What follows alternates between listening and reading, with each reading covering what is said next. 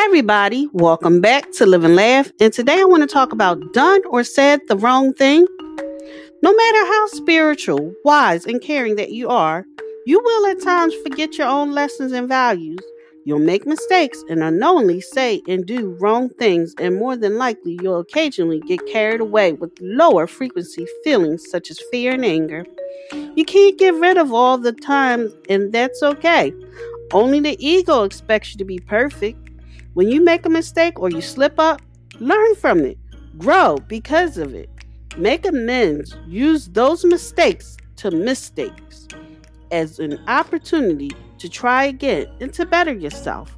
Thank you for listening. If you know anyone that could benefit from this, go ahead and share it.